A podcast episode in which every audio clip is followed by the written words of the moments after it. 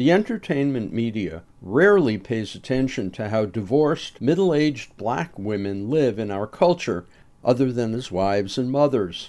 What about their dreams and aspirations? What do they do when the children have left the nest, and as is sometimes the case, the ex-husband is still gallivanting around, going from girlfriend to girlfriend? Such is the focus of Josephine's Feast, a world premiere play by Magic Theater's playwright-in-residence Star Finch, which is now playing at the Magic in Fort Mason Center through August twentieth. As the play opens in San Francisco, Josephine is on her couch, on her laptop, preparing a video that will explain to her family why she's changing her life, a video that will be shown that evening following her birthday dinner.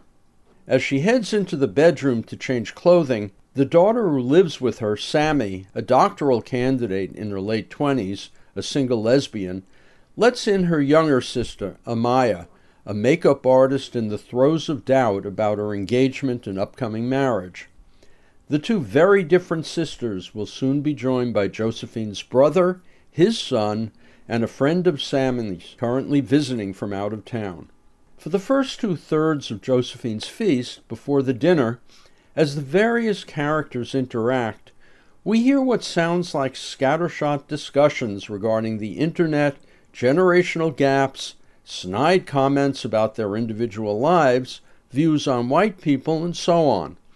It's often amusing and sometimes informative, but there's a very specific subtext here that overlays all the conversations. This birthday dinner is happening shortly after the pandemic shutdown has ended.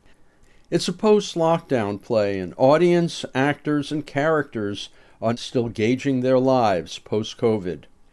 Josephine's Feast is anchored by the always superb Margot Hall, making words that might appear stilted on the page flow into conversation and monologue with an almost improvisational intensity. She is ably assisted by the entire cast, but particularly by Jasmine Milan Williams as daughter Amaya and Donald D. Lacey Junior as her brother Tony. Mention should also be made of the gorgeous set design by Tanya Orellana, who employs the magic's often difficult space beautifully.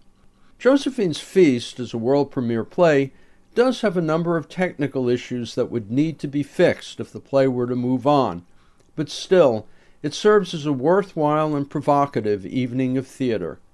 Josephine's Feast by Star Finch, directed by Ellen Sebastian Chang, plays at the Magic Theatre through August twentieth. For more information, you can go to magic theater dot org. I'm Richard Wolinsky on Bay Area Theater for K P F A.